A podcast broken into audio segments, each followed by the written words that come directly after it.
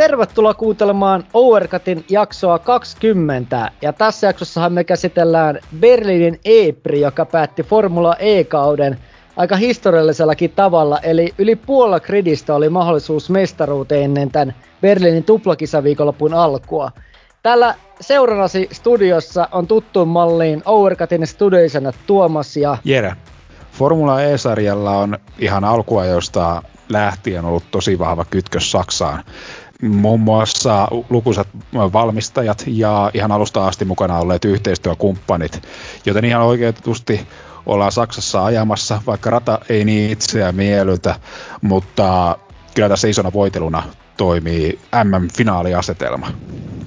Kyllä, ja tosiaan harvinaisen paljon kuskeja mukana tässä MM-taistossa, ja Berliinissä tosiaan ajettiin sitten lauantaina ja sunnuntaina oli ensin normaaliin suuntaan ja sitten käytännössä väärään suuntaan tätä rataprofiilia. Ja mehän käydään nyt läpi Berliinin Epriin tapahtumat ja siellä saatiin jännitystä ja yllättäviä käänteitä monen Formula E-kauden edestä, kun miettii näitä viime kausien finaaleja. Niin tervetuloa mukaan ja siirrytään Formula E-sarjan finaalin pariin ja lähdetään kohti Saksan Berliiniä.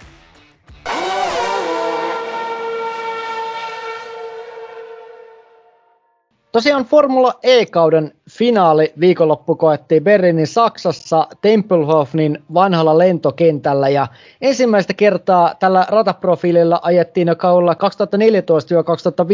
eli tällä ihan ensimmäisellä Formula E-kaudella. Ja pituuttahan tuolla radalla on reilu 2,3 kilometriä ja tässä perusrataprofiilissa on 10 mutkaa, mutta on myös nähty aika paljon muunneltuja versioita tuosta radasta, esimerkiksi tuolla 2020 kaudella, kun korona tietysti vähän myllersi tätä kalenteria, niin nähtiin peräti kuusi kertaa tuolla Berliinissä ja nähtiin tosi monta erilaista rataprofiilia.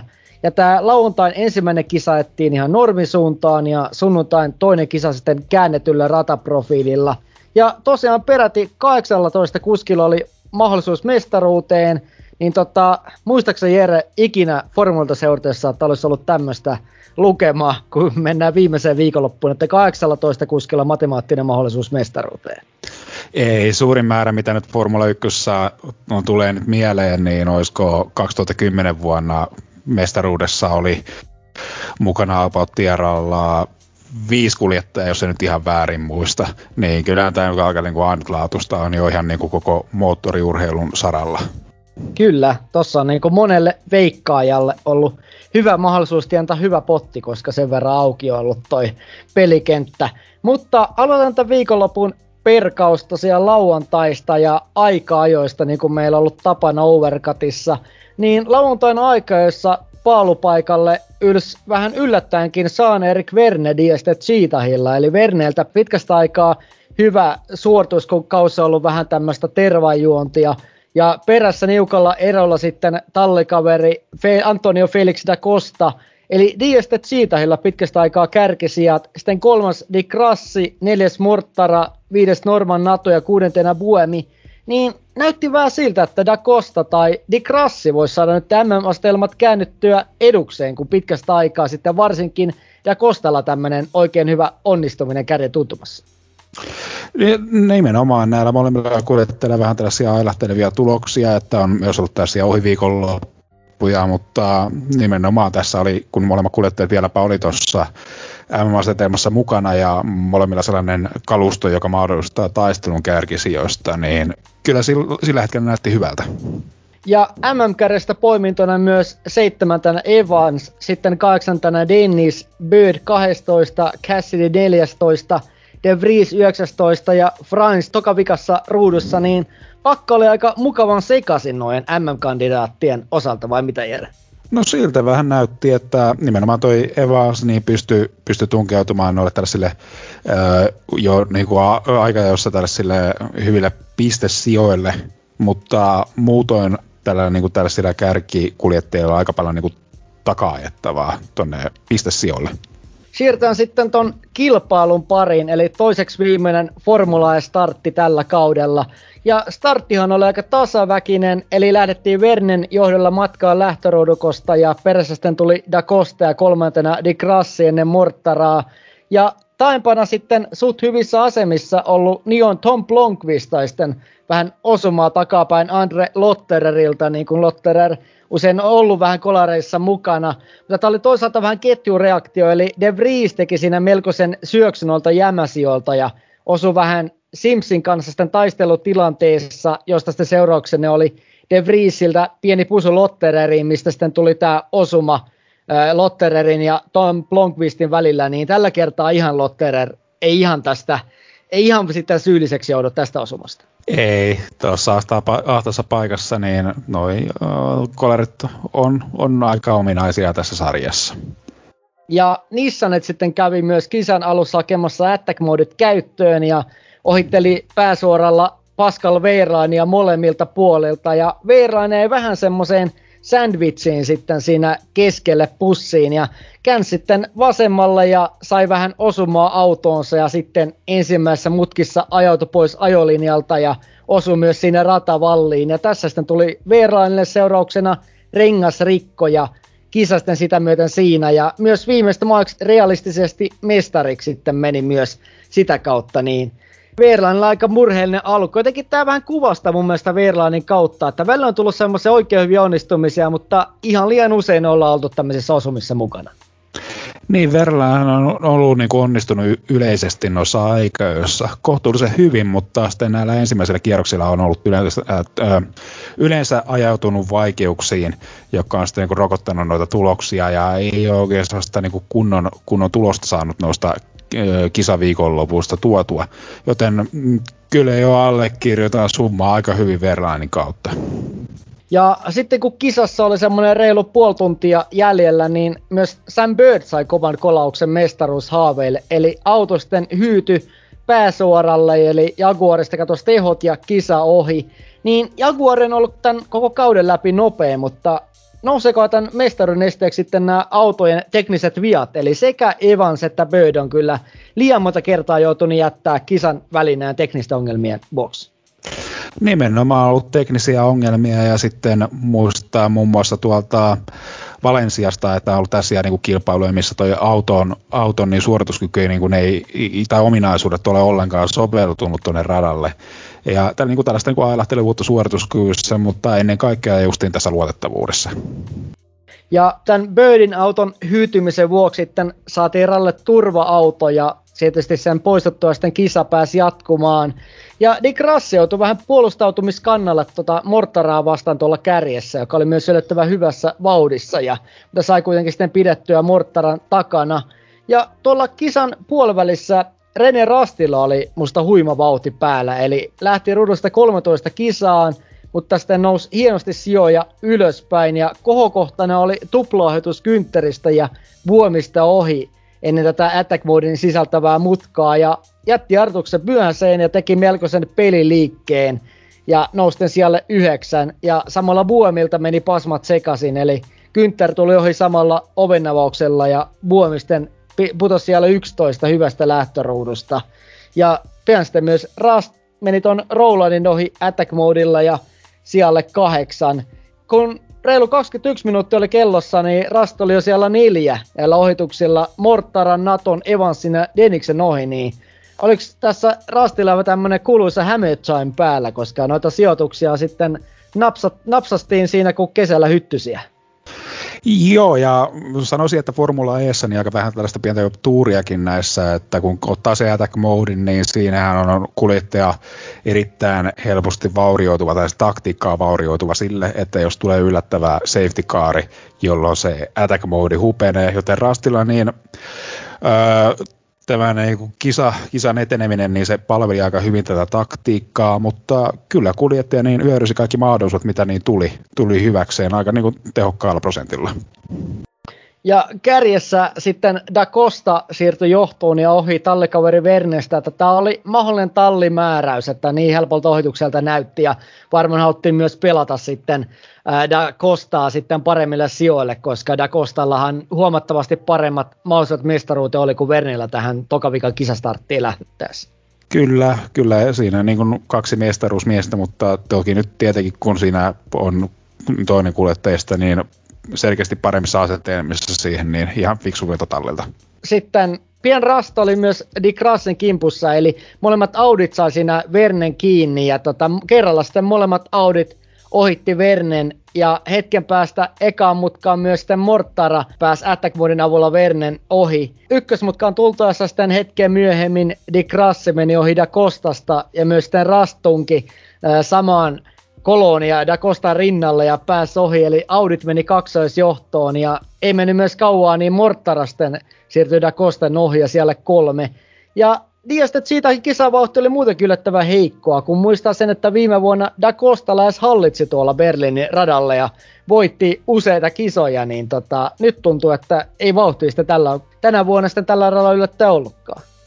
Ei, siitä vähän näytti, että aika jossain niin kumminkin ihan hyvissä asetelmissa, mutta kisassa nyt ei ilmeisesti vauhti riittänyt.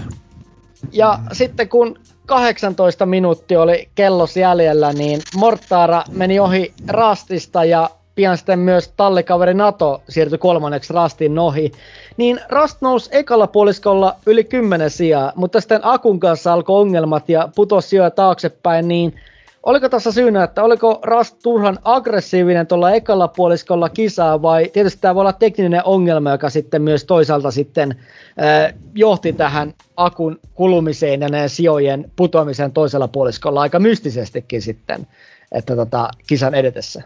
Niin, tästähän ei tullut minkäänlaista vahvistusta jälkikäteen, mutta niin, erittäin arvillinen tilanne kumminkin. Audilla tällainen kisa lähti niin hyvin käyntiin, oli hyvissä asetelmissa, tallin jäähyväis viikonloppuna, joten ehdottomasti tämä harmillinen juttu ei olisi suonut sitä, sitä rastille tai Audelle ylipäätään.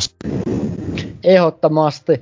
Ja kun kisan kärkitäysä sitten kiihtyi tuolla kärjessä, eli Dick Rassi haki attack moden ja putosi Ventureiden taakse, ja Mortaara siirtyi johtoon NATO perässään, niin tässä kisassa oli tämmöinen ainutlaatuinen ja harvinainen hetki, eli ensin kärjessä oli kaksoisjohossa Dieste Cheetah, sitten Audi ja sitten Venturi, niin nähtiin jopa kolme eri tallia sitten kaksoisjohdossa tuon kisa-aikana. Että siinä oli hyvin hyvä tämmöistä mainoskuvaa useammallakin tallille otettavaksi. Ja taempana sitten Evan siirtyi rastista ohi siellä neljä radan vikassa mutkassa ja samalla sitten Dennis ohi Da Costasta ja siirtyi siellä kuusi. Ja tämä Venturin tuplajohto sitten päättyi, kun Dick Rassilta tuli pieni hämy ja näytti ohittavansa oikealta puolelta, mutta siirtyi sitten vasemmalle klassiseen tapaan ja siirtyi Naton ohi kakkoseksi tässä radan kymppimutkassa. Ja itse tämän kisan ratkaisuliike Dick Rassilta nähtiin ykkösmutkaan Attack Moden avulla ja meni sitten selkeästi aika helpostikin sisäkautta Mortaran ohi kärkeen. Ja Evans sitten nousi vielä kisan loppuhetkellä Naton ohi painamalla väkisin siihen rinnalla 7 ja 8 mutkissa ja sisäkautta sitten siirretty tyylikkäästi sijalle kolme. Ja Mortara vielä saavutti Dick Rassin vikalla kierroksella, eli saatiin vielä vähän lisäjännitystä, eli sai hyvän imun. Kuskit tuli sitten ihan rintarinnan pääsuoralla ja lopulta Dick Rassi voittajaksi sieltä 60 erolla, niin jälleen aika tiukka viimeisen kierroksen vääntö saatiin aikaiseksi. Jep, ja monella toi akun energiataso aivan nollissa, että kaikki kyllä jätettiin sinne radalle, mitä siinä jätettävissä oli. Tällaista niin taistelua niin halutaan justiin nähdä, että, että siinä kun vedetään justiin ihan kalkkiviivoille asti, ja nimenomaan ihan limitille vedettiin se taistelu. Ehdottomasti. Kyllähän aina viimeisen kierroksen jännitysnäytelmät on meidän formuloiden ystävien mieleen. Ja tosiaan sitten toisena Mortaara maaliin ja ruusta neljä. Ja sitten kolmantena Mitch Evans ruusta seitsemän, eli tosi hyviä nousuja kärkisijoille. Ja Diestä siitä vastoin odotuksia ei sitten yltänyt palkintokorokkeelle, eli neljäntenä oli Norman Nato, joka on jo pitkästä aikaa vahvan kisan. Sitten Dennis 5 ja paransi hyvin noita MM-haaveitaan sitä myötä. Kuudes Verne, 700 Costa, kahdeksas Günther, sitten Rast lopulta yhdeksäs nopeimman kierroksen kanssa ja viimeinen pisteellä oli Lotterer. Niin siirrytäänkö Jere tämän kisan, lauantai-kisan toppeihin ja floppeihin ja katsotaan, ketkä onnistu ja ketkä epäonnistu meidän mielestä tässä eh, lauantain ja Formula E finaaliviikonloppu ensimmäisessä kisassa. Käydään kiinni. Jees. Multa löytyy ykkösenä mun mielestä oikeutetusti täältä Dick Rassi, eli tämä oli tietynlainen Formula E-mestarin paluu. Eli Englannissahan me nähtiin nerokas Audin ja Dick Rassin varikkostrategia turvauton perästä, eli siinä kun muut sitten ajo radalla kiltisti turvautoletkan perässä, niin Dick Rassi päätti kurvata varikolle ja tehdä sen nopean pitstopin, mutta ikävä kyllä sitten tästä tuli sitten rangaistus, koska täysin ei auto pysähtynyt siihen, pysähtynyt siihen täysin sitten siihen varikkoruutuun, mutta sehän tilanne sai siellä kritiikkiä ja kehuja ja vähän jako mielipiteitä, mutta nyt oli täysin ansaittu voitto. Eli Dick Russilla oli hieno ohituksia attack modea hyödyntäen ja oli tämmöistä siistiä, eli puhdasta ajoa, mutta tehokasta, tehokkaita liikkeitä kohti kärkeä. Ja Audihan nyt vetäytyy Formula Estä, niin tämä oli ansaittu voitto just Saksassa. Ja Dick Rassin mukaan MM-taistoon vikan kisan voiton ansiosta, niin olihan tämä huolimatta siitä, että mitä sitä sunnuntaina tuli tapahtumaan tai tapahtuu, niin tota, hieno tulos Audille ja ansaattu tämmöinen voitto vielä tähän vikaan kotikisaviikonloppuun. Ehdottomasti ja Dick Rassin kanssa kyllä varmasti niin tuosta kaudesta jää paljonkin jossiteltavaa, että siellä alkukaudessa oli hyviltä pistesijoilta niin yllättäviä teknisiä ongelmia. Ja sitten tämä just edellisen kisaviikonlopun tämä Lontoon, Lontoon pieni kömmähdys, mun mielestä aivan loistavassa ö, taktisessa Neron leimauksessa, joka sitten pienellä erheellä, huolimattomuudella jäi niin kuin hyödyntämättä. Mutta ehdottomasti hi- hienoa, että Audi niin kuin justiin pystyy niin kuin, pysty nousemaan tuossa niin kotikisassa ja viimeisenä kisaviikonloppuna korkeimmalle korokkeelle. Saatiin siitä hyvää promokuvaa ja myös niin kuin täysille tuleville valmistajille niin tällaista hienoa näyttöä, että sarjassa niin kyllä pystyy pärjäämään. Ja mulla löytyy toisena täältä sitten listalta Evans. Eli musta tämä oli ihan perusteltu valita siinä mielessä, että lähtortu 7, sija 3, jälleen hyvä nousu Evansilta, niin kuin ollaan tota, Evansilta nähty tällä, tämän kauden aikana. Ja hienoja ohituksia, puhdasta ajoa ja ilman Birdin teknistä vikaa olisi voinut tulla tosi hyvä pistepotti Jaguarille.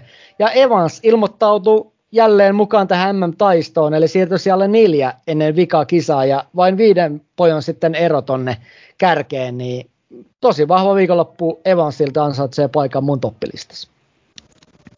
Joo, ja Evans on alkanut tässä loppukaudesta nokittamaan tallikaveria Birdia, että sen on taannut ainakin nämä onnistuneet aikajot, että ihan ennen kuin kisasta toiseen näissä viimeisillä viikonloppuna on pystynyt voittamaan tallikaverinsa, että vielä niin tuossa alkukaudesta olivat aika lailla niin kuin, ö, samoilla sijoilla, mutta Evans on tästä niin kuin loppukaudesta pystynyt löytämään sen jonkun jutun, jujun, joka on tehnyt pesäeron tallikaveriin. Ja siitä syystä mullakin Evans tuolla omalla toppilistalla.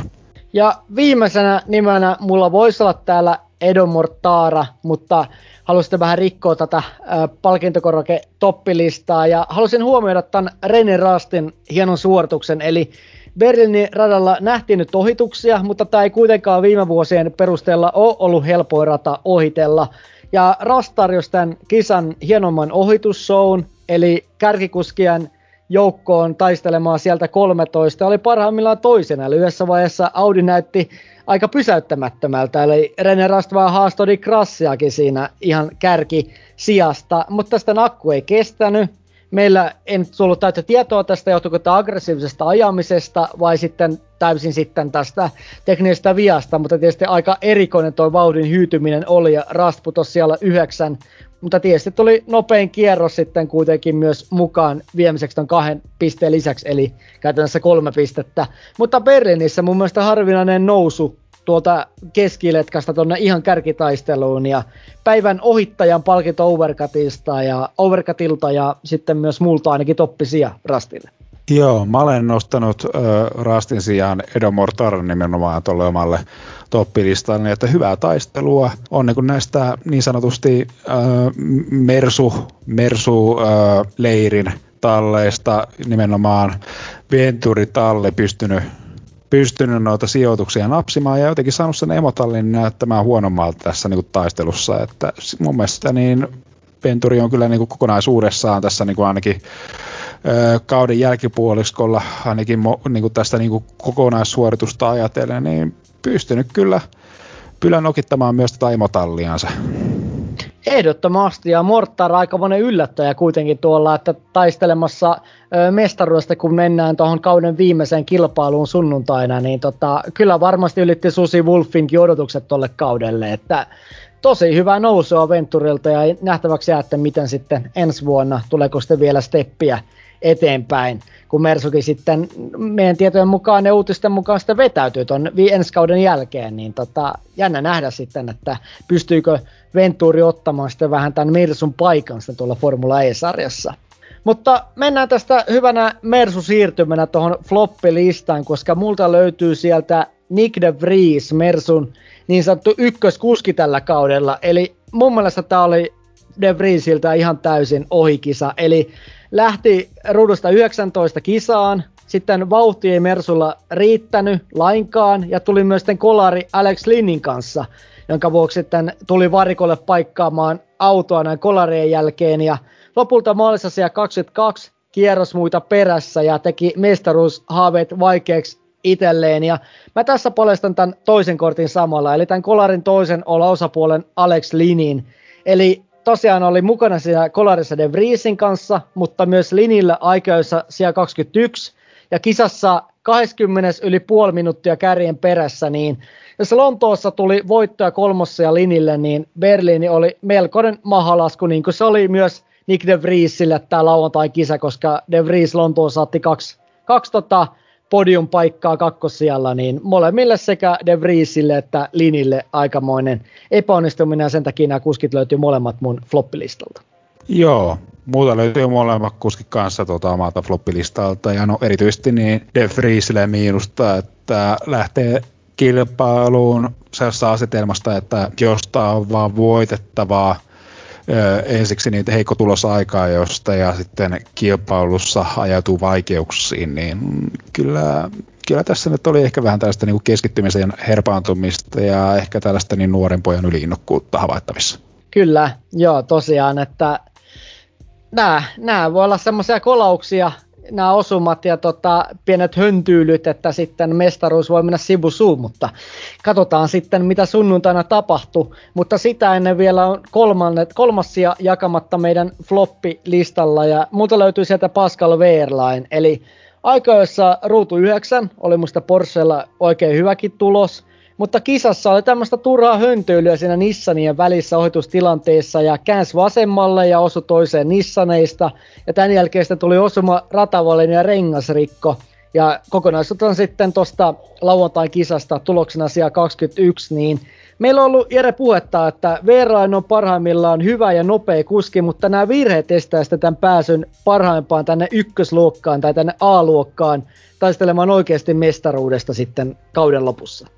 No siltä vähän vaikuttaa, että sellaista niin potentiaalia löytyy, mutta se ei aivan täysin nyt realisoidu tuloksena ja sellaiset onnistumiset uupuu sieltä ehkä niin kuin tästä pienojen, pienoista epäonnistumisten kanssa, että sellaista niin kuin, tasaisuutta ajoittaa löytyy, mutta tässä kunnon makeimmat maasikat niin jää puuttumaan noista tuloksista. Mä olen omalle floppilistalle nostanut Stopper van Dornen, aika, jossa ei oikein saanut autoihinsa sellaisia kunnollisia säätöjä, että olisi pystynyt tekemään kunnollista tulosta, että lähti sieltä sieltä 22 kilpailuun. Ajo mielestäni kyllä hyvän kilpailun, mutta ja pystyi niin nousemaan sijoja, mutta se nyt ei aivan riittänyt pistesijoille.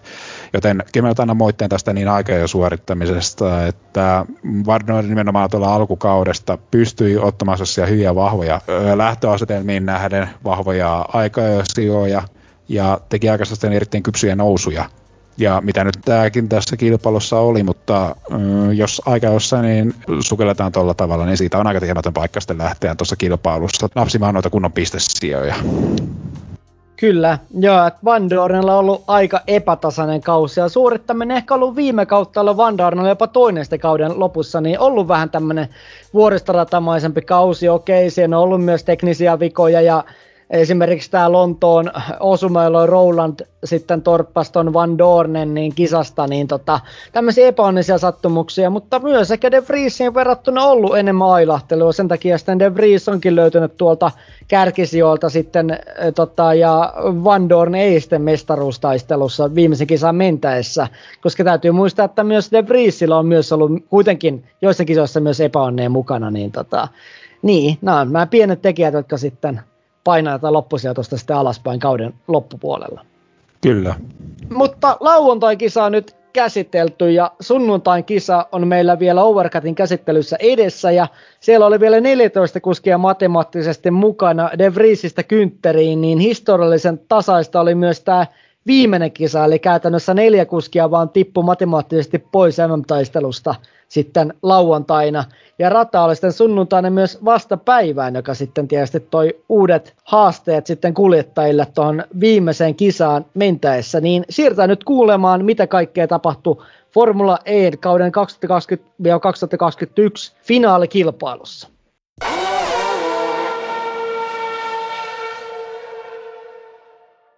Eli sunnuntain kisaan lähettiin sitten De Vriesin huonosta kisasta huolimatta De Vriesin MM-johdosta. Eli De Vriesillä oli kasassa 95 pojoa ja perässä sitten toisena Mortaara kolmen pisteen päässä ja Dennis sitten kolmantena neljä pojoa De Vriesistä. Sitten myös Evans viiden pojon päässä ja viidentenä Frains kuuden pisteen päässä. Sitten myös Di Grassi kahdeksan pisteen päässä kuudentena, eli kaikki tosiaan ihan kärki kyllä, alle, kuuden kärki alle kymmenen pisteen päässä sitten toisistaan, niin harvinaisen tiukka finaali, niin kuin ollaan tässä Jere puhuttu, mutta tota, eihän tuosta mihinkään pääse, että kaikilla oli tosi hyvät chanssit näillä top 6 voittaa mestaruus.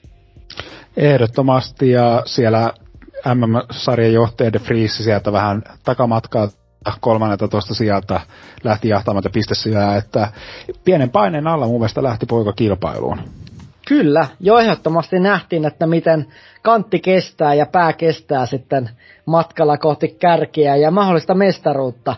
Mutta Paululle sitten pitkästä aikaa pääsi yllätykseksi Van Dorne, eli se oli pieni yllätys kuitenkin Van Dornelta, ja tämä oli tosi tärkeä myös kun miettii tätä tallien MM-taista, joka oli tosi tiukka Diestet Cheetahin, Jaguarin ja Mersun välillä, niin Mersu sai sitten myös arvokkaat kolme lisäpojotusta Van Dornen paalusta. Ehdottomasti. Ja perässä oli sitten toinen yllätys kakkosena Nissanin Oliver Rowland, joka on muutenkin osoittanut kyllä hienoja aikoja suorituksia kalustoon nähden. Kolmantena Evans, neljäs Sims ja viidentenä musta todellinen superyllätys, eli Nion Tom Blomqvist ennen sitä Norman Natoa. Niin kuin sanoit tosiaan, että De Vries lähti kisain ruudusta 13 ja sitä edeltä Dennis ruudusta 9 ja Mortaara 11 ruudusta ja sitten Da Costa 15, Di Grassi 17 ja Frains vasta 21.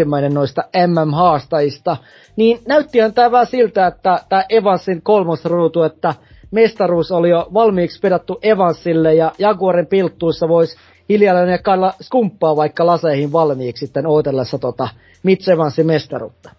Kyllä, mutta kuinka sitten kilpailussa kävikään? Kyllä, Formula E on aina yllätyksiä täynnä ja näitä ei, vois, ei voi edes maakikot ennustaa, että mitä näissä kisoissa tapahtuu. Eli kisastartissa sitten Van Dorn ja Roland pääsi nätisti matkaan, mutta kaikki huomio kiinnitti Mitch Evansin Jaguarin, joka sitten lähdössä stumppasi ruutuun täysin ja muut kuskit sitten onnistu väistämään ton Evansin auton, mutta Edo Mortaarasten täräytti suoraan Evansin perään, eli saatiin iso osuma hiilikuitua kunnolla ilmaan ja molemmat autot meni ripustuksena ja päivinä ja lunastuskuntoon, niin tota, olihan toi melkoinen taas Formula E yllätys, mitä ei tollakaan saattu odottaa, että sitten MM-haastajia kaksia sitten jää sitten tonne lähtöruutuun, tai ei pääse sitten lähtöruusta eteenpäin edes kilpailuun.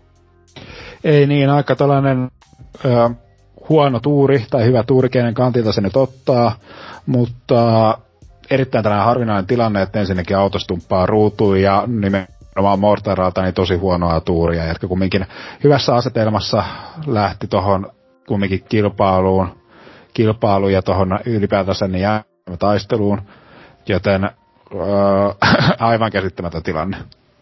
Kyllä, ja nähdään tosi harvoin Formula E-sarjassa tommosia tilanteita, että auto jää lähtöruutuun ja vielä sitten tilanteessa, jossa Evansilla oli kaikki eväät ja mahdollisuudet tuohon mestaruuden saavuttamiseen, niin Mitäs tämä tilanne? Oliko Mortaralla mitään mahdollisuutta väistää Evansia tuossa lähtöstartissa vai oliko sitten kyseessä tämmöinen sokee kulma kuskin perspektiivistä kattoen, että Eduhan väisti melko myöhään tuossa tilanteessa oikealle, kun havaitsi ton Evansin auto?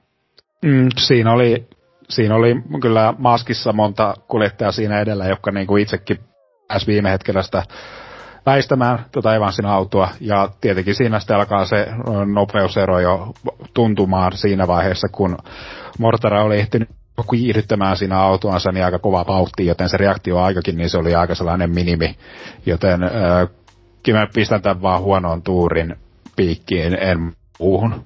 Kyllä, ehdottomasti. Ja sitten myös toi, kyllähän tietysti tämä täytyy huomioida tämä rajallinen näkyvyys, jota sitten Halo vielä on entisestään vielä vähän sitten ää, rajoittanut, vaikka totta kai Halo on mun mielestä hyvä, hyvä ratkaisu, mihin ollaan päädytty ja tota, kyllä merkittävästi ollut turvallisuusetu noissa kisoissa, mutta tota, kyllä, joo, täytyyhän tuossa niin ihan millisekunnissa tehdä päätökset ja tässä nyt oli ikävä, ikävä loppusumma ja sinne jäi kaksi MM-kandidaattia pois sitten heti alkumetreillä, mikä oli tietysti vähän harmiton kisan loppujännityksen kannalta, että olisi toivonut tämmöistä usein kuskin ää, taistelua sitten tästä mestaruuspystistä. Nimenomaan. Nyt tässä niin, ää, tämä huomio tämän jälkeen niin aika lailla alkoi keskittymään De Vriesiin itseensä, että miten pystyy pitämään itsensä siellä kisassa mukana ja ennen kaikkea puolustamaan sitten niitä takalta nousevia MM-uhkaajia tosiaan rallat tuli välittömästi sitten turva-autoja, laitettiin kisapoikki punaisilla lipuilla, mutta päästiin sitten tämän jälkeen jatkamaan kisaa. Ja siellä oli vielä yksi kaveri kuitenkin tämän De Vriesin edessä, joka oli haastajana MM-mestaruudesta, eli se oli Jake Dennis BMWllä, eli Dennis hän oli ihan hiipinyt muutaman pisteen päähän tosta äh, Nick De Vriesistä, ja sitten myös tässä vaiheessa kisaa oli siellä kahdeksan ja De Vriesin edellä, eli Jake Dennisillä oli historiallinen sauma ottaa Formula E-tulokkaana mestaruus, ja kun lähdettiin sitten kisaa jatkamaan Vadoren johdolla, niin perässä oli sitten Roland ja Sims kolmantena ja Dennis siellä kahdeksan, De Vries kahdentena toista. Niin näytti tosiaan siltä, että Denniksellä olisi mahdollisuus kaapata toi De Vriesin mestaruus, niin jos tästä olisi saatu tämmöinen satutarina, että tulokaskuski Jake Dennis vaikean alkukauden kautta siirtynyt sitten voittoihin ja lopulta olisi ottanut tämän mestaruus pystyn, niin olisi tämä ollut melkoinen sensaatio nimenomaan Dennis, joka oli vähän meillä siinä meidän kritiikin hampaissa tuossa alkukaudesta, niin pääsi aika hyvin lentoon tässä kauden edetessä, että siihen vaikutti myös Pemarin kohova suorituskyky, mutta kyllä myös se, että Dennis alkoi päästä tuossa noin kisojen edetessä koko ajan tuon sarjan saloihin, saloihin ja jujuihin ja jippoihin käsiksi.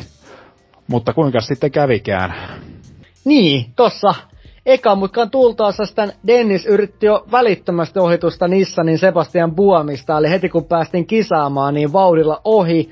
Mutta siinä sitten menikin renkaat lukkoon ja tuli osuma Buomin perään ja Dennis sitten liuku ratavalle ja päin. Ja kisa oli sitten siinä.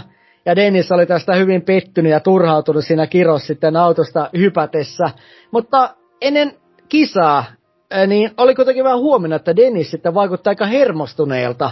Että yleensä kaveri on aika semmoinen lungi ja rento, mutta nyt tämän vaikutti vähän stressaatuna tästä tilanteesta. Eli tämä ei ole ensimmäinen kerta Jere, kun tulokaskuski sortuu virheeseen M-päätöskisassa. Että esimerkiksi eräs Lewis Hamilton vuonna 2007 Brasiliassa sitten teki pari virhettä ja avasi mahdollisuudet tähän mestaruuteen Kimi Räikköselle, joka sitten sai sitten Ferraris, Ferrarilla tämän 2007 ikonisen Ferrari-mestaruuden.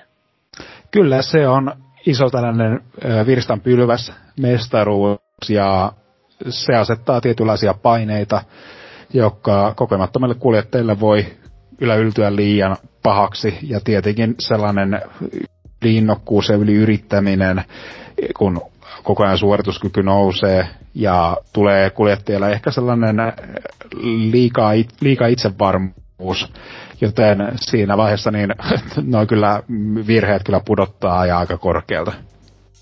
Kyllä, ja tallipäällikkö Roger Griffins oli aika epäuskoisen näköinen tuolla varikkomuurilla, kun tota kisaa, kisaa seurasi ja näki sitten Denniksen edesottamukset, mutta totta kai tilanne on tietysti se, että ens, ensimmäistä kautta ajava kuljettaja ja kova paine BMWn viimeinen kausi ennen kuin Andretti sitten, tai tallin nimeksi tulee Andretti sitten kokonaan ensi vuonna, niin tota, olihan tämä Dennikselle myös ö, mahdollisuus ottaa tämmöinen saavuttamaton ö, himoittu pokaali, mutta tota, ehkä nämä ensimmäisen mutkan ohitustilanteisiin liittyvä malttamattomuus, jonka Hamilton meillä jo 2007 osoitti, niin tota, sillä tätä mestaruutta ei kyllä yleensä sitten voiteta.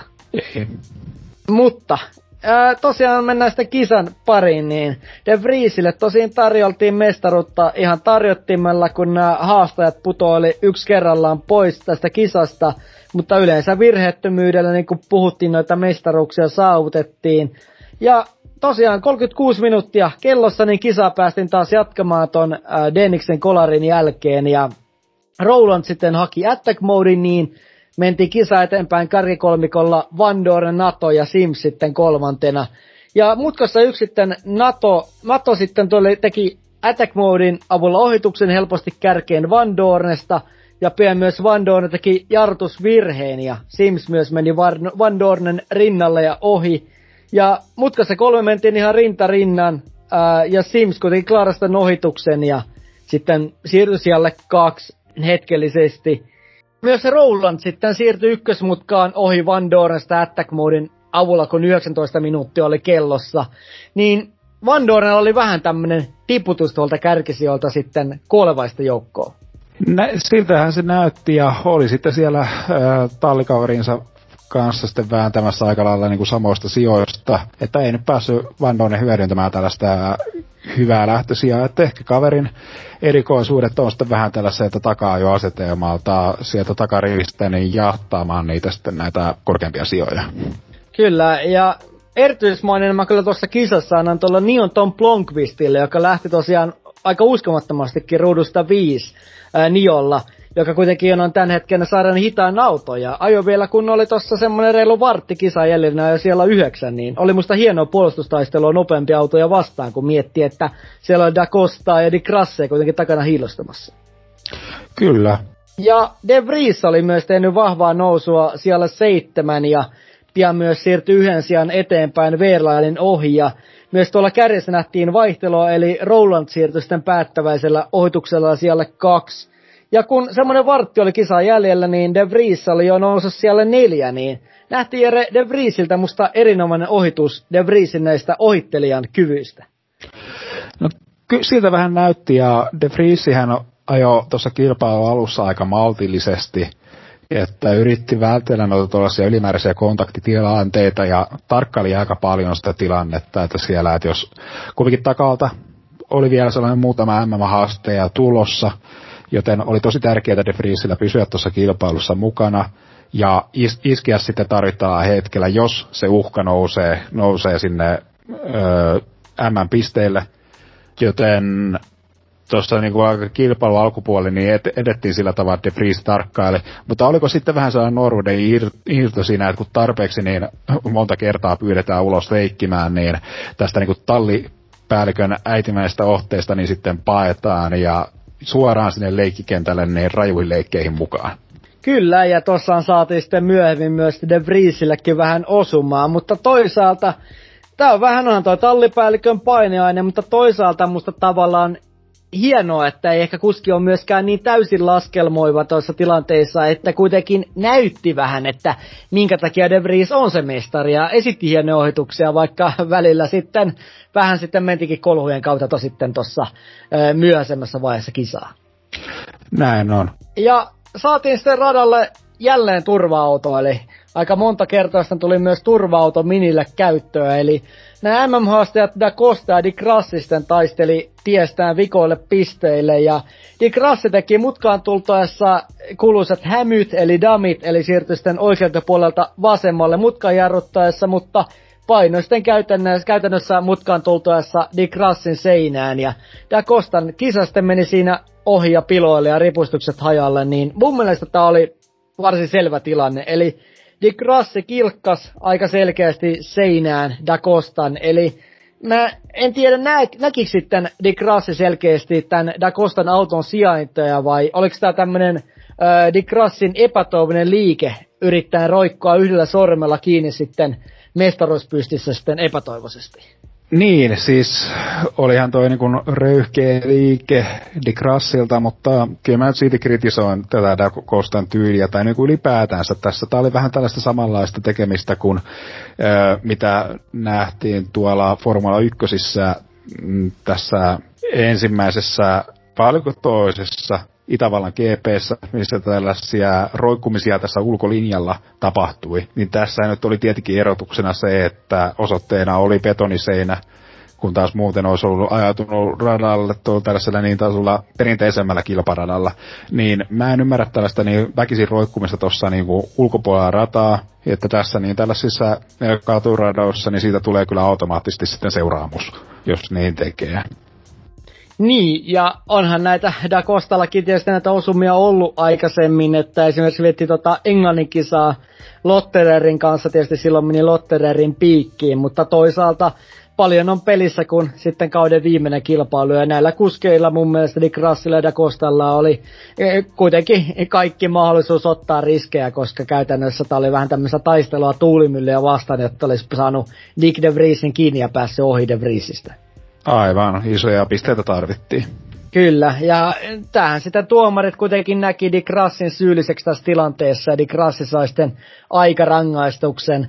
Ja saatiin vielä sitä turvauton poistettua vielä tämmönen 12 minuutin lopputaistelu kisaan, eli kisassa mentiin Naton johtaessa, ja perässä tuli Roland, Sims ja De Vries, ja Van Noren vauhtihan oikein riittänyt tuossa kisassa kärkitaisteluun, ja oli tippunut jo siellä kuusi niin eka mutkaa tultaessa oli tiukka taisto ykkösmutkaan kärkikuskien välillä, ja Nato sai kuitenkin pidettyä ykkössiansa ja kärki pysyi sitten samana, mutta De Vries teki tuolla taempana rohkeen syöksyn ykkösmutkaan äh, Simsin rinnalle, tai käytännössä ei taempana, vaan ihan tuosta kolmossialle pyrki nousimaan ja nouski sitten hetkeksi kolmanneksi. Mutta samalla ovenavauksella sitten Lotterer tunki Simpsin vierelle ja seuraamutkaan mentiin rinnakkaan sitten kolmen auton verran, eli Simpsin, Lottererin ja De Vriesin tullessa sitten äh, ihan, ihan tosiaan vasten toisiaan, mutta De Vries veti mutkan pitkäksi ja sitten Van Dornen, De Vriesin ja Lottererin taistellassa edelleen jatkettiin. Ja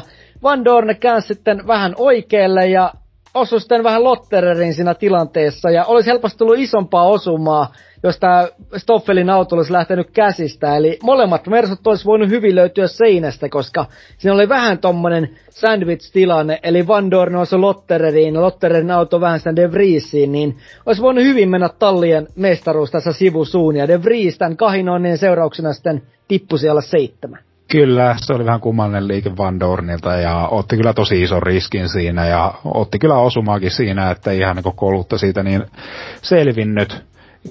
Että siinä oli mun mielestä se niin kriittisin paikka tuossa De Vriesin taistelussa tuossa kisassa.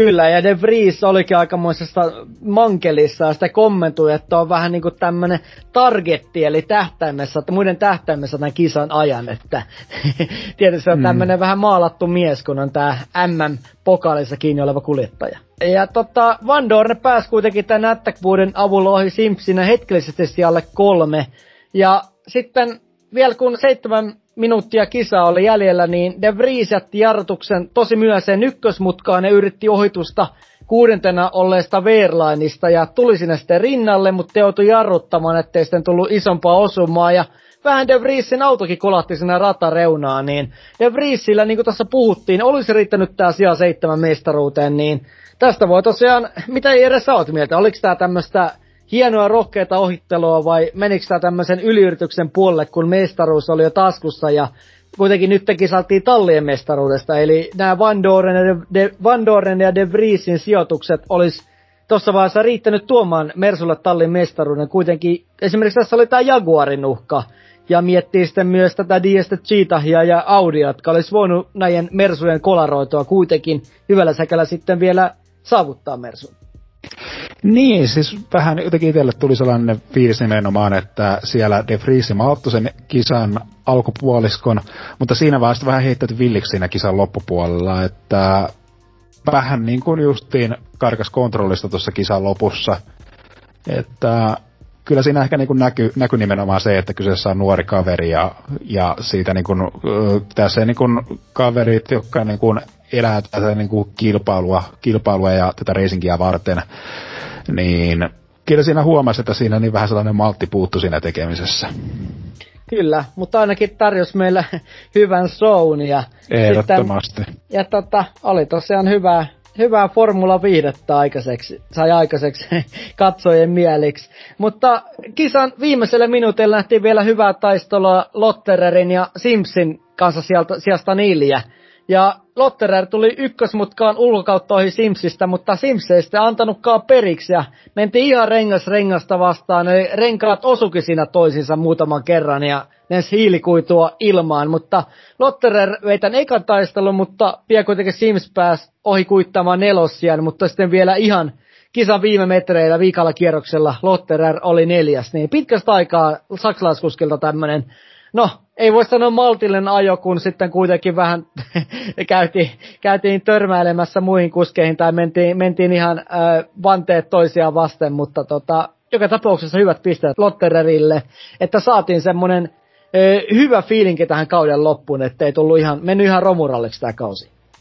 Ehdottomasti tämä niin viimeisen kilpailun tulos puhuu niin sen puolesta, että miksi Lottere niin saa jatkuma, jatkaa tuossa Porsche-tallissa myös ensi kaudella, mutta näitä tällaisia onnistumisia, niin ne jäi kyllä tosi vähälle tällä kaudella, ja mä kyllä toivon, että Lottere on tästä niin ottanut opiksi, eikä yritä tätä niin kuin tämän, tässä niin kuin viimeisessä kilpailussa toiminutta reseptiä kopioida noihin muun kilpailuun, sillä se ei näissä muissa kilpailuissa sitten oikein ole toiminut. Että tällainen yliaggressiivinen tyyli niin on, on tehnyt kyllä Lotteri erittäin alttiiksi näille kaikille törmäilytilanteille, että ollaan aika niin kuin monessa tilanteessa mukana ja ää, kalliita pisteitä on mennyt hukkaan kauden mittaan. Kyllä, ja muistetaan, että toi Berliinin rataprofiili on huomattavasti leveämpi kuin esimerkiksi Rooman tai miettii Pariisin ratoja, niin tota, siellä tosiaan toi tommonen ö, kynärpäät edellä tyyli ei välttämättä niin hyvin toimi, jos haluaa kisan maalin asti päästä. Aivan. Ja vikalla kierroksella sitten siellä seitsemän ajanut De Vries sai vähän osumaa sieltä takapäin Verneltä ja samalla sitten yllättäen tuolta radan sisäpuolelta ilmestyi Sam Bird, joka oli noussut huomaamatta rudusta 22 alle kahdeksan ja sitten vielä tunki De Vriesin rinnalle ja nousi siellä seitsemän, niin tää oli Birdiltä musta ihan käsittämätön nousu. Ja lähtee rudusta 22 sitten äh, maalissa siellä seitsemän, niin Bird parhaimpina päivinään on kyllä tota, tuolla Formula e ehkä kaikkein paras ohittaja. Silloin kun ne ei mene ylilyönnin puolelle. Kyllä, ehdottomasti. Että kuka tietää, mitä niin olisi voinut tapahtua, jos Birdi olisi onnistunut vielä tuossa aikajossa. Aivan. Voisi sitten ainakin Jaguar päästä haastamaan tallen M-pisteistä, tai ehkä sitten jopa, jopa tota korkkaamaan ton ä, tallien MM-kruunun sitten kauden päätteeksi. Mutta lopulta Norman Nato pääsi ajamaan aika tommosen rauhallisen kilpailun kärjessä, kun huomio oli täällä De Vriesissä ja näissä MM-taista kuljettajista, ja voitti kisan kahdella sekunnilla Rolandiin, joka sitten oli toinen, ja Van Doren myös kuitenkin vaikeuksien jälkeen sitten täyden palkintokorokkeen kolmantena. Ja Lottererilta vahva kisa, eli neljäs, Sims viides, sitten kuudes Verline ja tosiaan seitsemäs Bird upella nousulla – hyvillä, hyvät pisteet Jaguarille ja De Vries lopulta kahdeksas ja Rast yhdeksäs ja taas Rastilta nopein kierros. Eli Rast oli vähän tässä kun ei tavallaan kun Kimi näin nopeiten kierrosten kanssa, että keräs niitä eniten ton kauden aikana. Ja sitten myös ihan hattu päästä ton Blomqvistille, joka Niolla oli sitten kymmenessä sai yhden pisteen, niin upea tulos kuitenkin noita kärkiautoja vastaan. Ja meillä on tiedä uusi Formula E-mestari, eli sija kahdeksan riitti De Vriesille tämän vuoden Formula E-mestaruuteen, eli Formula 2-mestari vuodelta 2019 ja nyt kauden 2020-2021 Formula E-mestari, niin overkäteen onnittelut De Vriesille. Ehdottomasti ihan, ihan ansaitusti. Kausi lähti erittäin vahvasti käyntiin ja näytti jo vähän siltä, että tuleeko De Vries ihan suvereenisti dominoimaan tota, tämän kauden sarjaa, mutta ei tullut. Sieltä tuli myös noita epäonnistumisia, mutta niinhän sitä kaikille tulee Formula E-sarjassa. Ja tässä kauden loppupuolella, silloin milloin asiat alkoi ratkeamaan, lähti kyllä sellaisen liitoon ja otti kyllä tasaisesti noita pisteitä ja oli kyllä selkeästi näiden viimeisten kilpailujen vahvin kuljettaja kokonaisuudessa. Kyllä, välillä oli tosiaan vaikeampia kilpailuja, mutta kauden alussa De Vries näytti ihan pysäyttämättömältä, että kaveri vietä mestaruuden. Ja sitten tosiaan esimerkiksi tuolla Valensiassa sateissa olosuhteissa, tietysti myös Mersun akkujen säästelyn kautta tyylikäs voittoloppu joka tapauksessa tästä keskustelua herättäneestä turvautoskenaarioista huolimatta. Ja varsinkin nämä Lontoon kisat, että kaveri molemmissa kisoissa teki hienoa nousua ja oli toinen, niin tota, tämä Lonto oli musta vähän tämmöinen äh, sil, tai sillan rakennus tuohon mestaruuteen De Vriesillä, että hyvin pitkälti tämän loppukauden hyvä tatsi näissä kisoissa, niin mahdollistetaan mestaruuden De Vriesille, eli, eli musta ihan ansattu mestaruus. Ja tällaisen vahvan suorittamisen ansiosta De Vriesihän on noussut nyt spekulointeihin tulevan F1-kauden tallipaikoista kaudelle 2022. Mutta aika näyttää sitten, että avautuuko se paikka, mutta kyllä mun mielestä niiden Freeze ainakin tässä niin kuin lyönyt vahvat näytö pöytään. Jos ei se tallipaikka avaudu Formula 1-sarjasta, niin kyllä voin jo niin kuin etukäteen ennustaa aika niin kuin vahvaa tulevaisuutta De Vriesille Formula E-sarjassa. Kyllä, ehdottomasti. Ja tosiaan tässä saatiin kuulla, että Williamsilla Alex Albon ottaa ö, toisen paikan ja Nikolas Latifi toisen paikan, mutta Alfa Romeolla on vielä paikka vapaana, että saa nähdä. Siellä on myös ollut paljon kytköksiä ja keskustelua, että De Vries ottaisi sen paikan, niin voisi olla hyvinkin mielenkiintoista nähdä kuski, joka sitten siirtyy Formula E-sarjasta tonne Formula 1, joka sitten myös korostaa tätä Formula E'n kasvanutta näkyvyyttä myös. Ja talleissa myös sitten Mercedes kruunattiin mestariksi ennen Jaguaria, lopulta 11 pisteen erolla, niin tämä Birdin hieno nousee ihan sitten riittänyt tämän Evansin keskeytyksen jälkeen mestariksi. Ei niin. Evans kyllä mun mielestä oli vahvempi osapuoli tuossa Jaguarista tässä niin kuin loppukaudella. Että tämä oli niin kuin, tosi niin kuin vahva kauden päätös ajosuorituksellisesti mun mielestä Sam Birdiltä, mutta kyllä mä silti niin vähän kyllä kritisoin tuosta, no, kun mekin otti aika paljon pataa noissa viimeisissä kilpailussa tallikaverina, erityisesti aikaa, joissa vaikka tekee niin kuin vahvoja nousuja kilpailussa. Mutta mm, kyllä mä sanoin, että Bird niin kuin otti kaiken niin kuin sen, mitä oli otettavissa tuossa itse kilpailussa.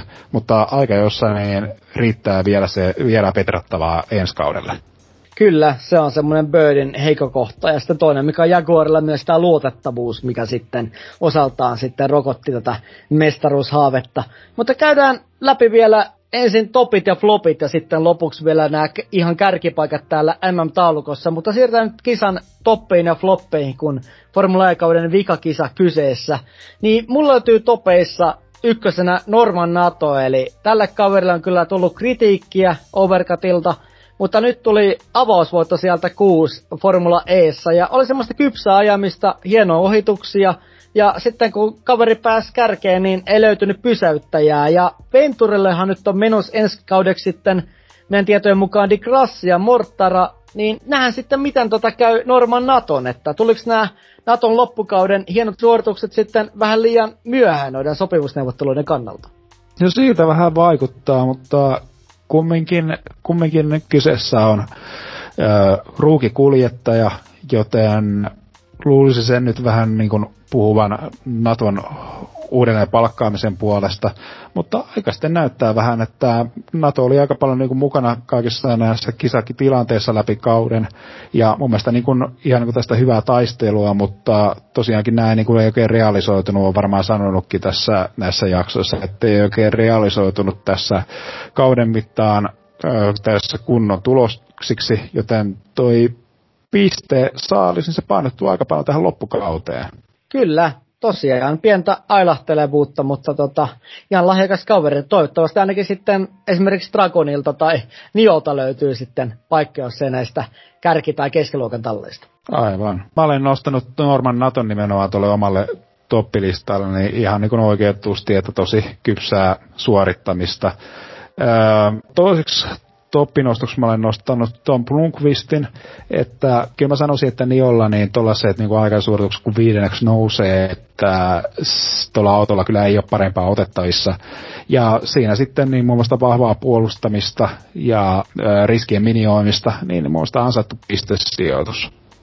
Kyllä, muutakin löytyy Tom Blomqvist toppilistalta, eli tosiaan ihan huima aika jo ja tavallaan pieni sensaatiokin. Ja sitten kisassa siellä kymmenen on ihan kuin voitto tuommoiselle pienelle tallille. Eli e, taisteli kätensä tuulimyllyjä vastaan, eli taakse ja ihan ajamalla Vern, Frans, Lin, Günther ja Buemi, niin olihan tämä Blomqvistilla tosi kova suoritus.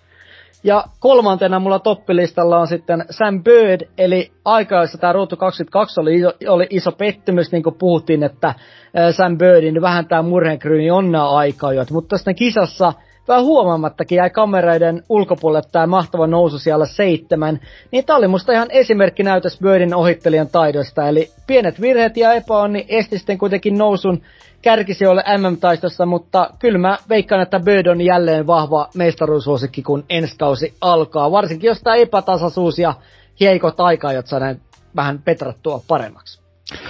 Ehdottomasti ja vähän mun mielestä ehkä suli tuossa noin kauden loppupuoliskolla, mutta se on positiivista, että tällaisia typeriä aivan niin kuin tällaisia täydellisiä nukahtamisia, niin niitä ei tällä kaudella nähty. Ja tuli niitä vahvoja niin kuin kisasuorituksia, tuli voittoja läpi kauden, mutta se ehkä se niin kuin viimeisin silaus jäi puuttumaan näissä niin kuin kauden viimeisissä kilpailuissa. Kyllä. Mä olen nostanut Andrei Lotterin tuolle omalle toppilistalle. Että kuten sanottiin, että tuossa aikaisemmin Lotterista tästä niin kuin läpi kaudesta, että no ilmeisesti nyt, nyt sitten, kun tässä useammassa kilpailussa on tullut pettymys, niin se päänhakkaaminen se ei tuotti tulosta.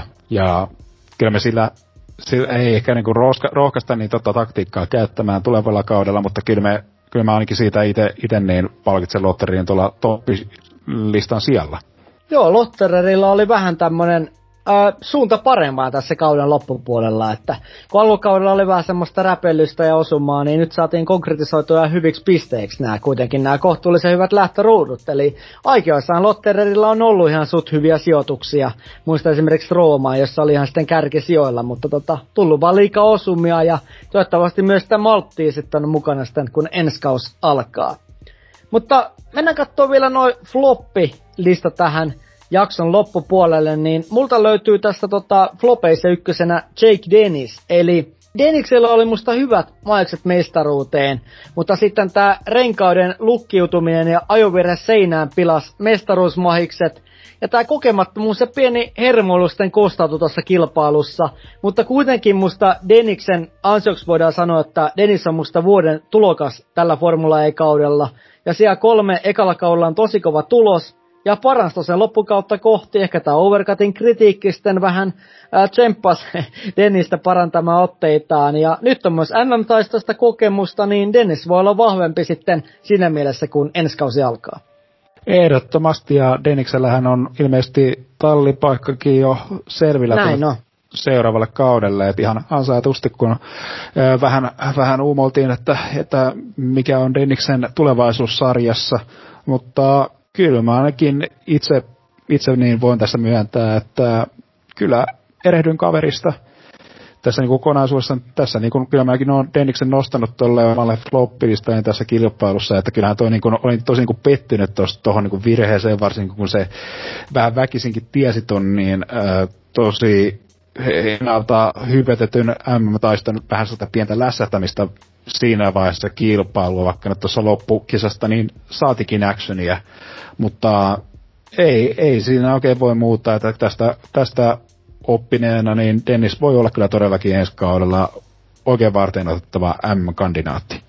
Toisena sitten mulla on listalla Lukas de Grassi, eli kun mietittiin lauantaina, että palaako Lukas de Grassi tähän, tai Lukas de Grassihan palasi sitten MM-taistoon mukaan, mutta palaako sitten tänne korkeammalle korekkeelle kauden lopussa. Eli oli aika hyvissä asetelmissa. Muutaman pisteen päässä De Vriesistä, niin aikaisessa sitten sija 17.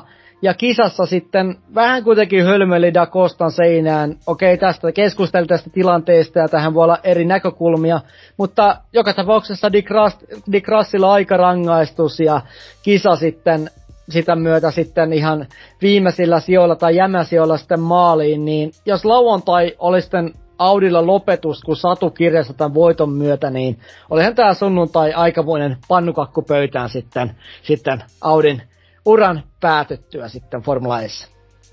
No kyllähän se vähän oli, että erittäin vaikeista tilanteista Di Grassi lähti tuohon kilpailuun ensinnäkin ja ihan niin kuin MM-taiston kannalta, että mm, Di Grassilla kyllä kävi niin kuin tässä kauden mittaan tällainen mun mielestä oli aika sellainen kuin huono onninen aika monessa kilpailussa ja tällaisia pienestä kömmähdyksestä tuli jonkun tässä mun mielestä vähän kohtuuttomia sakkoja, sokkeja, jotka niin kuin rajoitti Eddie Grassin pistesaalista tällä kaudella, että on edelleenkin tätä sarjan eliittiä, ja oli vähän, ehkä vähän pakotettu sen yliaggressiiviseen äh, aktiikkaan tuossa kilpailun edetessä, mutta kyllä mä silti niin nostan kanssa Grassin omalle floppilistalle, niin että tällainen niin mun mielestä vähän tuolla turha rangaistus, että olen tämän niin kuin Riita Pukareista myös paljastan kortit tässä nyt saman tien, niin ton Dakostan nostanut toiseksi flopikseni, että tällainen kahden jääräpään tällainen kamppailu, joka päättyi niin molemmille epäedulliseen tilanteeseen, niin sillä on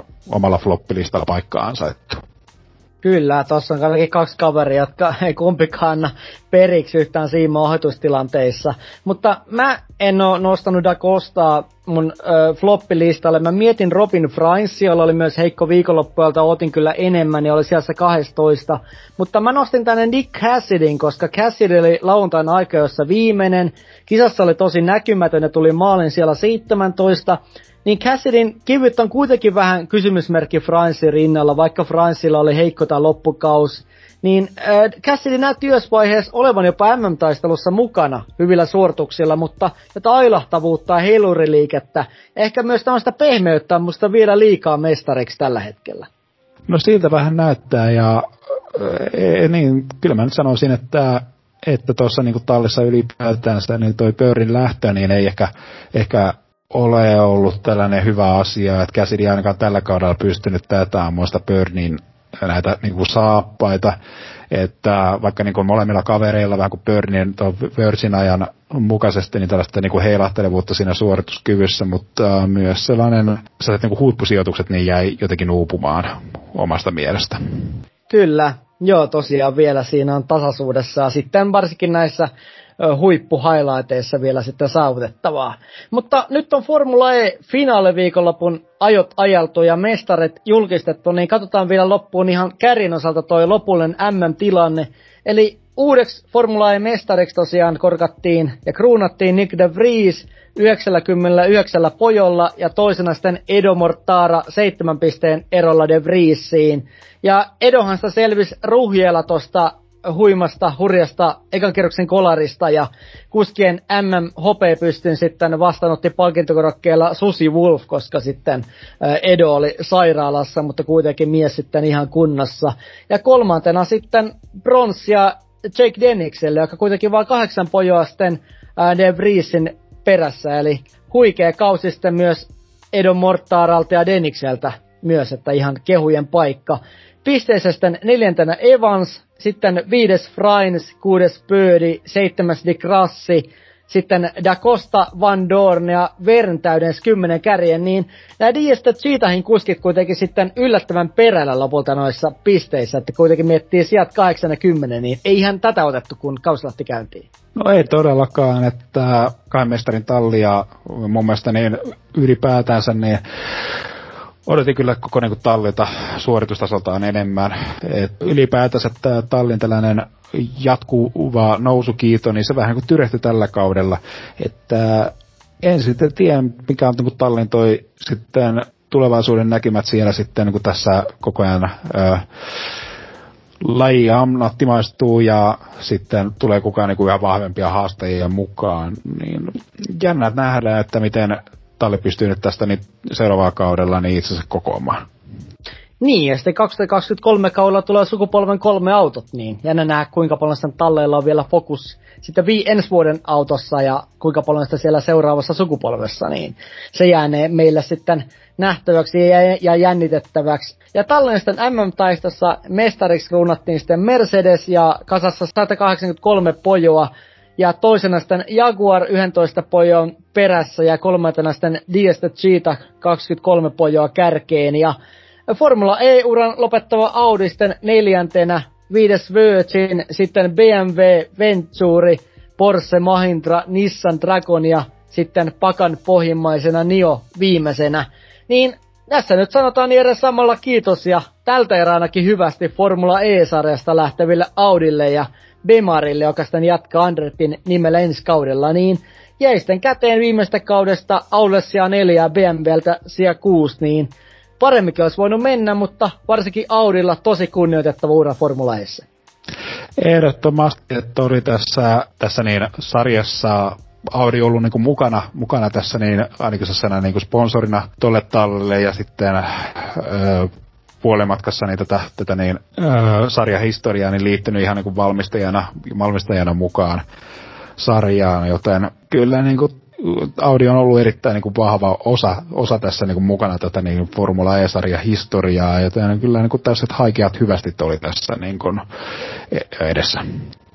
Kyllä, ja Dick Russilla käytännössä tosiaan lähes koko uran Formula Eissa niin mahdollistanut talli Audi. Ja tavallaan vähän haikeen mielenkin sitten, sitten tota, jätti toi jätti ton tallin. Ja tavallaan toinen, mikä on musta vähän sääli Audin jäähyväisissä, on tämä Rene Rastin hyvin lyhyeksi äh, Formula E-visitiksi jäänyt tämä Audi Taipale. Että katsotaan, että saako sitten kaveri vielä Formula E-paikkaa muista talleista. Mutta ehdottomasti musta on kuski, jotka ansaitsisivat näillä näytöllä jatkopaikan jossain toisessa tallissa sitten. Ehdottomasti. Mutta joka tapauksessa Audilta ja BMWltä hienoja kilpailuja ja ikimuistoisia formula- ja voittajataisteluita meille sitten tarjos. Niin nyt on tosiaan Jere kausi tältä erää Formula Eissa tapoteltu, niin käydään ihan lyhyesti tiivistään tähän loppuun puheen aiheena, niin mitä Jere sulle jäi tästä kaudesta käteen ja ketkä noista kuskiista sä nostat tällä kaudella, jotka jäi erityisesti sun mieleen otteellaan, mitä tarjosi?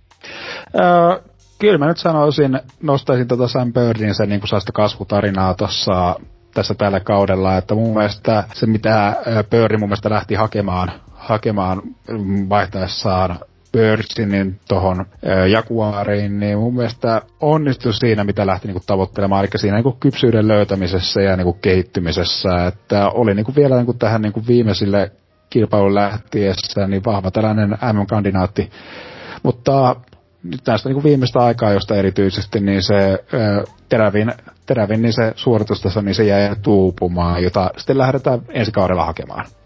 Kyllä. Ja musta tällä kaudella oli kiva nähdä tämmönen monipuolinen otanta eri ratoja, eli oli vähän tämmöistä perinteisempää kisarataprofiilia, niin kuin ollaan Overcutilla käyty läpi, oli Puebla Valencia, ja sitten Formula L tyypillisiä rataprofiileja myös, esimerkiksi Roomassa.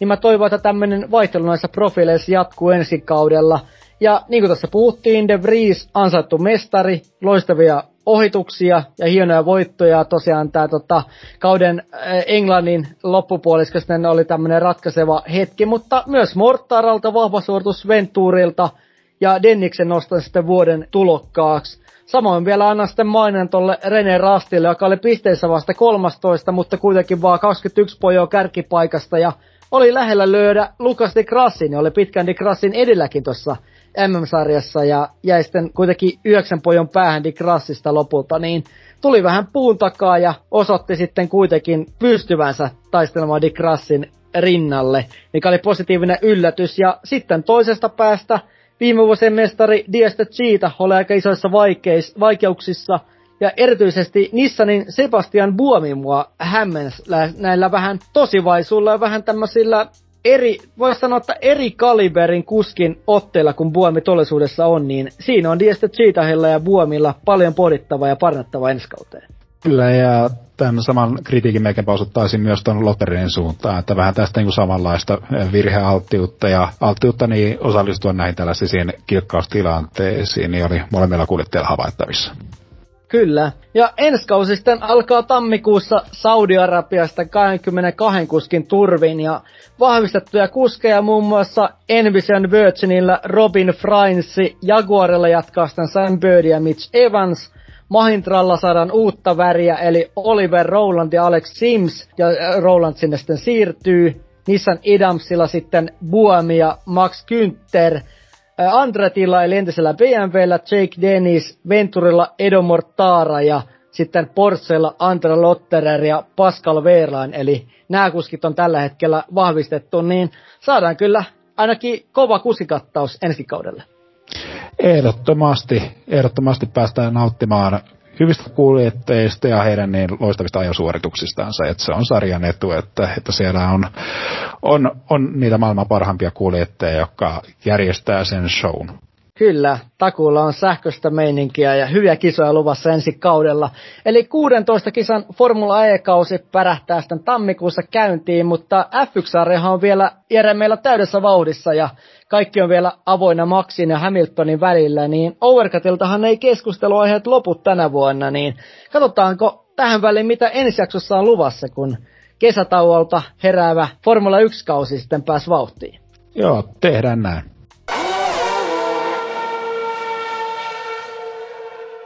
Ensi jaksossa päästään Overcutin matkassa Belgian Spaahan, joka tarjosi tällä kertaa vesisadetta enemmän kuin F1 lait sallii. Ja me käydään läpi Spaan viikonlopun dramaattisimmat tapahtumat ja keskustellaan sitten vähän myös tarvittaisiko monsuunin renkaat takaisin F1-sarjan ääriolosuhteiden varalle, koska tuntuu, että nyky, nykyisellään tuommoisessa kunnon sateessa ei oikein päästä kunnolla tätä reisinkiä ajamaan, mitä Overcut halusi nähdä.